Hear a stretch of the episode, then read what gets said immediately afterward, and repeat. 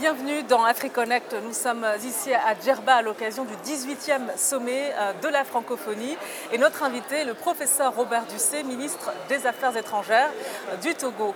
Bonjour professeur Ducé, merci euh, d'avoir accepté notre invitation dans AfriConnect sur RT France. Bonjour cher Samantha, je me réjouis de partager ces moments avec vous. Vous dites l'Afrique n'est ni anglophone, ni arabophone, ni francophone, ni lusophone. L'Afrique est africanophone à la tribune de l'ONU, c'est ce que vous avez martelé d'ailleurs. Euh, cela signifie quoi être africanophone? Vous savez, l'africanophonie est un nouveau concept, un, néologisme que nous avions voulu mettre en valeur. D'abord comme un élément euh, du panafricanisme africain. Ce qui est important, c'est que vous savez, malheureusement, on définit les Africains par euh, anglophones, francophones, etc. Mais nous sommes d'abord africanophones. Nous, sommes, nous avons d'abord les langues africaines que nous utilisons comme nos, nos premières langues. Donc l'africanophonie ici signifie la prise de conscience de la valeur des langues africaines que les Africaines et les Africains doivent valoriser avant bien sûr de dire que nous sommes francophones, anglophones, lusophones, etc. Donc c'est une prise de conscience des valeurs de nos langues qui détermine notre dignité et notre identité d'Africain. Est-ce que vous avez le sentiment que le débat ici sur les langues africaines compte? Je crois qu'il faudrait être honnête. La francophonie est pour moi l'une des rares organisations, pour ne pas dire la seule, qui fait la promotion de la diversité des langues. Donc il ne s'agit pas seulement de parler français, mais la francophonie encourage chaque pays, etc., chaque nation à promouvoir ses langues locales. Donc ça, c'est une valeur que nous avions au sein de la francophonie. Alors c'est vrai que l'OIF mise sur des programmes euh, éducatifs. Euh, dans ce cadre, quelle est la place pour les langues africaines à côté de la langue française? Vous savez, la place des langues africaines euh, ne revient pas d'abord à la francophonie. La francophonie encourage la diversité des langues, encourage les Africains à promouvoir leur langue. Mais il appartient aux Africains eux-mêmes de faire la promotion de ces langues. C'est pourquoi vous voyez que dans plusieurs pays, soit sur le plan éducationnel, l'éducation commence par les langues locales, les premières, deuxième ou troisième classes, ou aux primaires, comme on le dit euh, dans certains pays francophones, et puis après aller euh, vers euh, le français ou vers les, langues, étrangères. Mais la, promotion des langues locales revient à la décision de chaque pays ou de chaque nation. Mais heureusement qu'il y a beaucoup de pays africains qui le font. Bon, maintenant, ça dépend de, des niveaux d'apprentissage de ces langues-là, mais ça existe bel et bien. Quel sens finalement vous donnez à la francophonie dont euh, l'objectif premier est de promouvoir cette langue française? Oui, c'est-à-dire que la francophonie fait la promotion de la langue française parce qu'il faut reconnaître que par rapport à l'anglophonie, on a l'impression que la francophonie est en train de disparaître dans les organisations internationales. Donc aujourd'hui, euh, c'est d'ailleurs pourquoi la francophonie la, parle de la, diversité. Vous savez, pour nous qui sommes francophones, nous sommes souvent enviés par ceux qui ne sont pas francophones. Quand vous n'êtes pas francophone, vous parlez français avec quelqu'un, il vous comprend, il ne vous comprend pas. Mais quand vous êtes anglophone, vous rencontrez un francophone qui parle à la fois ses langues locales, donc je parle une des langues africaines, je parle l'anglais, je parle francophone, je pense qu'en termes linguistiques, je suis plus riche que celui qui ne parle pas français. Donc je crois que c'est ça la valeur de la francophonie. Alors c'est vrai, le Togo a rejoint, comme le Gabon et le Rwanda, le Commonwealth, qui compte de nombreux euh, pays anglophones comme États membres. Quel bilan vous faites à ce jour, même si c'est récent? Oui, d'abord c'est une adhésion que nous avions voulu pour des raisons historiques, parce qu'une bonne partie du Togo euh, parle anglais et pour une, une, raison culturelle également, parce que euh, nous avions euh, dans certaines euh, parties du Togo attaché, comme je disais, sur le plan historique avec le Ghana, un pays limitrophe, le Ghana, des Togolaises et des Togolais qui parlent l'anglais parce que liés au Ghana, nous avions les mêmes cultures. Nous disons qu'il va de soi que nous puissions diversifier euh, pour faciliter le contact avec euh, euh, nos voisins, essentiellement ghanéens, les échanges. Donc en ce sens, notre appartenance d'abord au Commonwealth ne remet pas en cause notre appartenance à la francophonie. C'est pourquoi nous sommes là. De deux, notre appartenance au Commonwealth justifie toutes les raisons historiques et culturelles qui lient les populations togolaises et, ghanéennes qui sont les mêmes populations. Et en plus, sur un plan d'influence diplomatique du Togo et de la diversité, de la, la diversité, en plus sur les questions économiques, etc., nous pensons que le Commonwealth a un réseau économique et financier beaucoup plus important que la francophonie. Alors là, nous pensons que c'est en faisant, la diversification de nos partenaires, il nous faut aussi être membre du Commonwealth, comme pourquoi pas demain être membre de l'APLC qui est, qui est lusophone. Donc ce que nous voulons, c'est d'ouvrir le Togo à tous nos partenaires pour pouvoir travailler et assurer le développement euh, de notre pays par le biais du bien-être des populations togolaises. Vous avez mentionné la diversification des partenariats. Euh, quels sont les enjeux pour votre pays, le Togo, et pour le continent africain? Vous savez, d'abord l'enjeu pour euh, le, Togo, c'est de travailler avec tous les partenaires. Aujourd'hui, nous sommes assez ouverts avec nos partenaires quand nous disons que nous n'avons pas un seul partenariat et nous ne voulons pas rester sous un seul tutelle. Donc en tant que pays souverain, nous travaillons euh, avec tous nos partenaires, qu'ils soient chinois, américains, russes, français, euh, euh, anglais, etc. Ça va de soi et ça fait partie de la nature d'un État. Maintenant, en termes de partenariat, nous faisons des choix par rapport à nos besoins internes et par rapport à nos programmes, de développement, nos programmes nationaux de développement et le Togo a un programme national de développement. Par rapport aux, priorités de ce programme national de développement, nous le faisons. Maintenant, sur le plan africain, il faut reconnaître que l'Afrique a tout intérêt à travailler avec. L'Afrique est un continent, a tout intérêt à travailler avec tous les partenaires. Tous les partenaires, à un niveau ou à un moment ou à un autre, euh, sont utiles pour le développement du continent africain. Maintenant, il appartient aux Africains de prendre des décisions lucides et de voir quel deal, si vous me permettez cette expression qui est devenue même francophone, quel deal le continent peut faire avec chaque partenaire, disons un deal gagnant-gagnant pour les partenaires et puis pour le continent africain. L'OIF a, pris euh, position euh, dans la guerre en Ukraine alors que de nombreux pays africains euh, restent neutres. Est-ce qu'il y a un malaise ici à Djerba? Oh, Je crois qu'il y a un profond malaise peut-être d'interprétation entre Africains et non-Africains sur cette question. Vous saviez, aujourd'hui, le sentiment pour les Africains, c'est que nous avions beaucoup de problèmes, nous avions beaucoup de conflits, nous avions des guerres, etc. Mais qu'on ne semble pas être toujours entendu, écouté par euh, euh, nos amis non-africains. Et malheureusement, euh, il y a la guerre en Ukraine, entre la Russie et l'Ukraine. Et les Africains, évidemment, sont sollicités pour une raison ou une autre. Donc, c'est ça qui justifie la neutralité un peu du continent africain, qui est mal compris pour certains. Mais beaucoup de pays africains sont très liés avec la Russie pour des raisons euh, historiques, euh, pour le soutien que la Russie a apporté à la lutte pour la décolonisation du continent africain.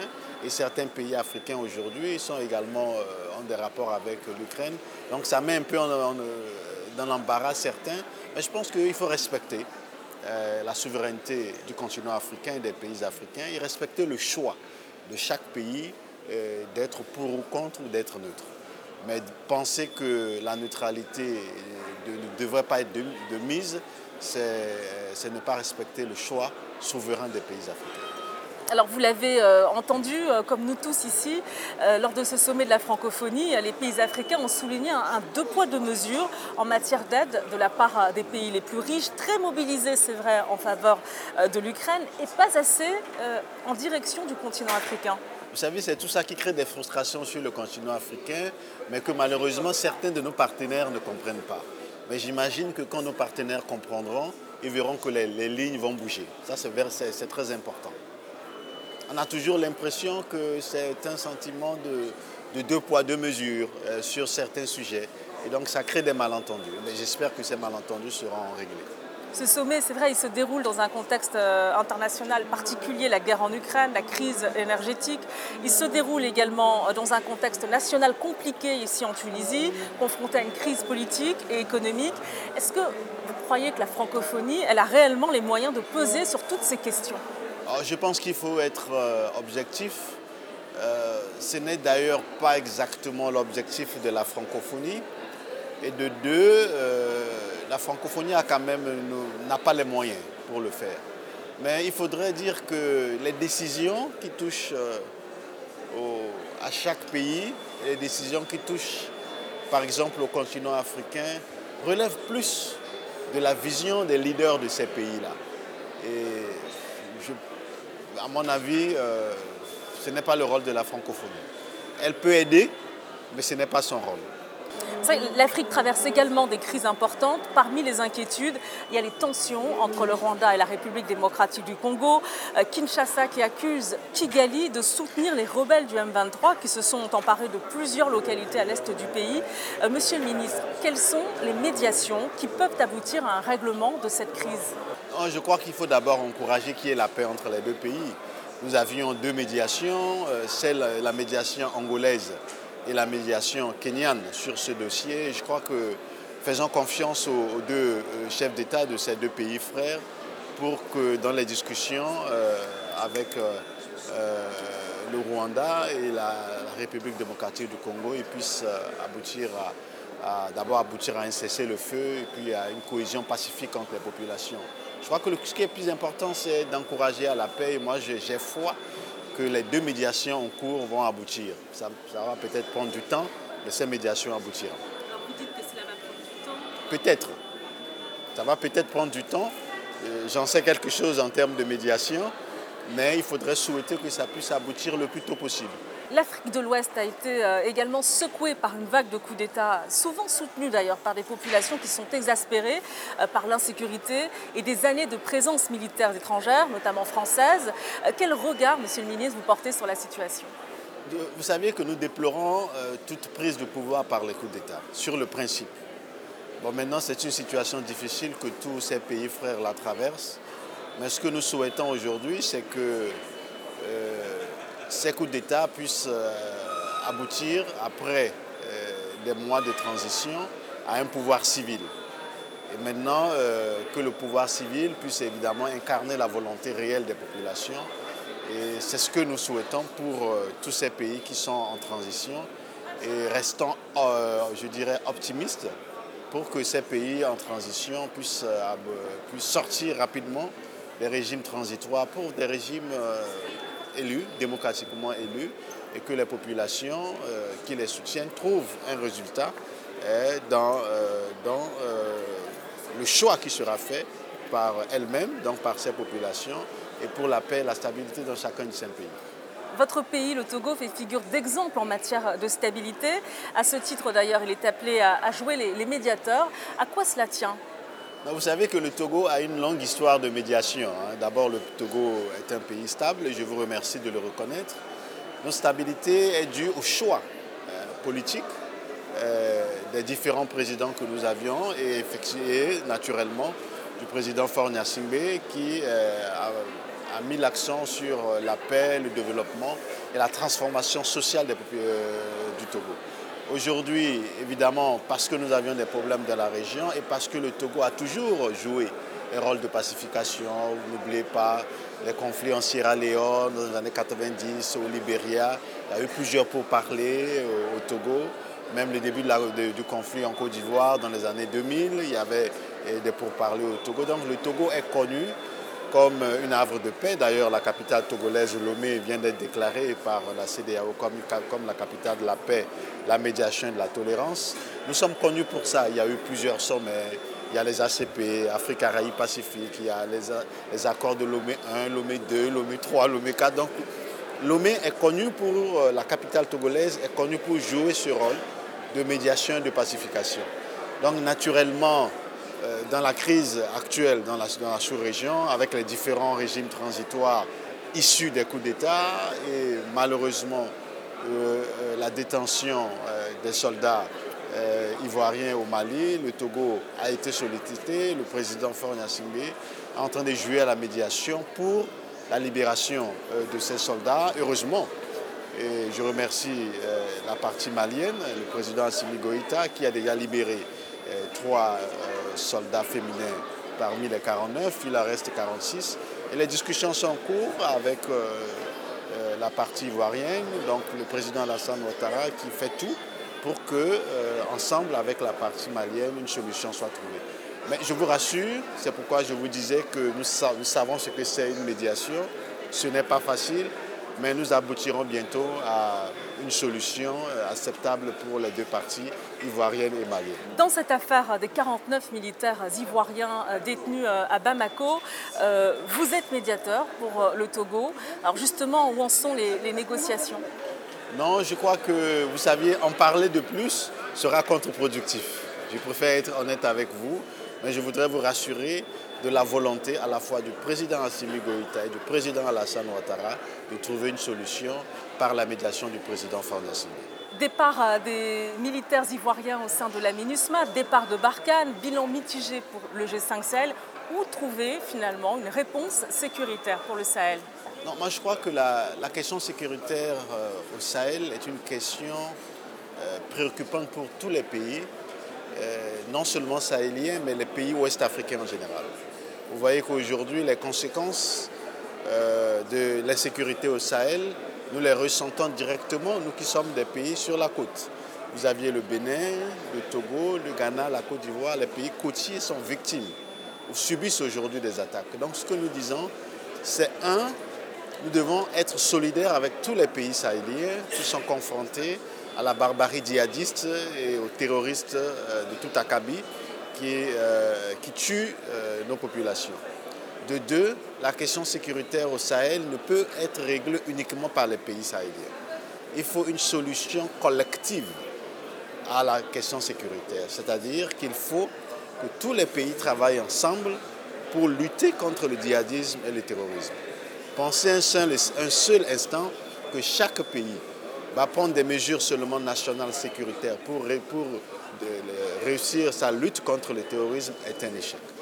Et de trois, il faudrait mettre en place un mécanisme collectif, un mécanisme régional de lutte contre le terrorisme pour aboutir, euh, pour dominer et puis mettre hors d'état de nuire euh, tous les mouvements terroristes. Si on ne le fait pas, on ne réussira pas. Donc, aucun pays à lui seul ne peut réussir la lutte contre le djihadisme et le terrorisme. C'est fondamental. Il faut travailler ensemble pour ça. Votre pays, le Togo, avec le Bénin, le Burkina Faso, la Côte d'Ivoire, le Ghana, le Mali et le Niger ont donc décidé de renforcer leur coopération pour lutter contre l'insécurité au Sahel, mais aussi euh, dans le golfe de Guinée, euh, qui est menacé par euh, la piraterie maritime. Comment tout cela va se mettre en place? Vous savez qu'il y a dans quelques jours, d'abord le 21, 22, il y aura le sommet de l'initiative d'Accra. Euh, des chefs d'État de la région. Je crois, que vous voulez parler de l'initiative d'Accra. Et cette initiative, évidemment, euh, est portée par tous ces pays. Et ça sera l'occasion de discuter sur l'insécurité, non seulement euh, au Sahel et puis dans le, dans le golfe de Guinée. Ceci est important parce que, comme vous l'avez dit vous-même, nous sommes aujourd'hui en lutte également contre, contre le terrorisme. Et ce que nous voulons faire par l'initiative d'Accra c'est ce que c'est la prise de conscience de la collectivité de la lutte contre le terrorisme. Parce qu'il y a toujours une défaillance, sur, euh, par une défaillance que nous remarquons au niveau des services de sécurité, de travailler ensemble pour réussir la lutte.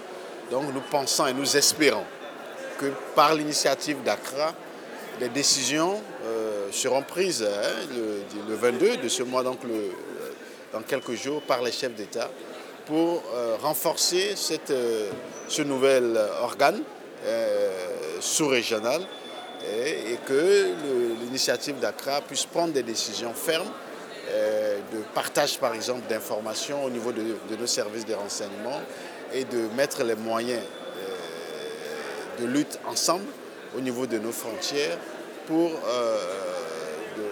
réussir euh, la lutte contre le terrorisme. C'est vraiment la préoccupation essentielle aujourd'hui des chefs d'État euh, de tous les pays membres de, l'initiative d'Accra. On sait que la France, hein, euh, notamment, revoit sa stratégie militaire au Sahel avec un déploiement vers l'ouest, vers le Niger, le Bénin, la Côte d'Ivoire. Est-ce que c'est lié ou pas du tout? Je, pense que certains partenaires, hein, dont la France et même les États-Unis, veulent aider les pays de la région à réussir la lutte euh, contre le terrorisme donc à soutenir l'initiative d'Accra.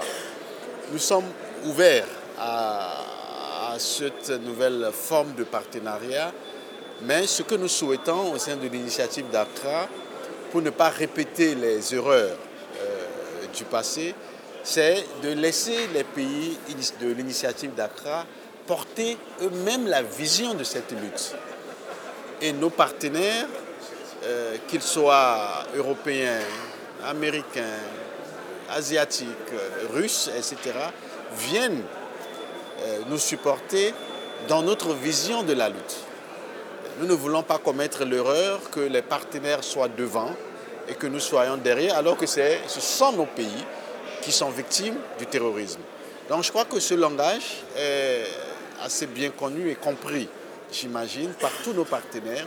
Et les partenaires, euh, on verra ce qui va se passer, sont prêts à nous, aider quand on le, sur notre demande, quand on le demande, pour, euh, pour lutter ensemble contre le terrorisme.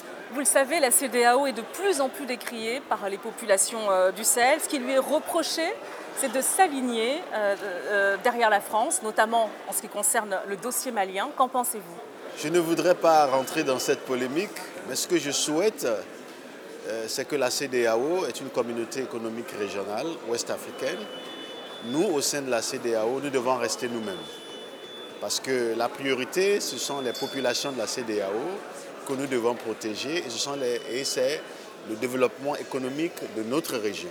Vous vous dites que la priorité euh, de la CDAO, c'est de protéger les populations. Mais oui, c'est pourquoi elle a été créée. La CDAO est d'abord un instrument d'intégration des populations ouest-africaines.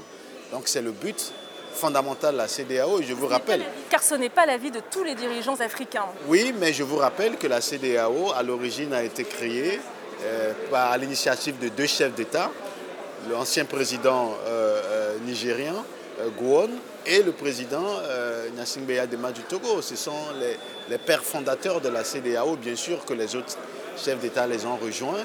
Et donc c'est d'abord pour une intégration, c'est pourquoi c'est une communauté économique. Hein. La CDAO n'est pas une communauté politique. C'est vrai qu'après toutes ces années, avec le développement et les changements dans nos régions, la CDAO essaie aussi de régler les questions de conflit. Nous avions euh, des, conseils euh, de médiation et de sécurité, ce qui est normal, ce qui est normal parce que nous avions des défis sécuritaires à régler.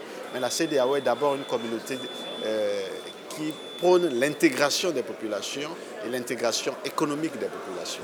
Mais est-ce qu'au sein de la CDAO, d'autres dirigeants partagent votre vision? Vous savez, je n'ai pas d'avis parce que ça, ça, devrait être une réalité et un fait c'est une communauté économique.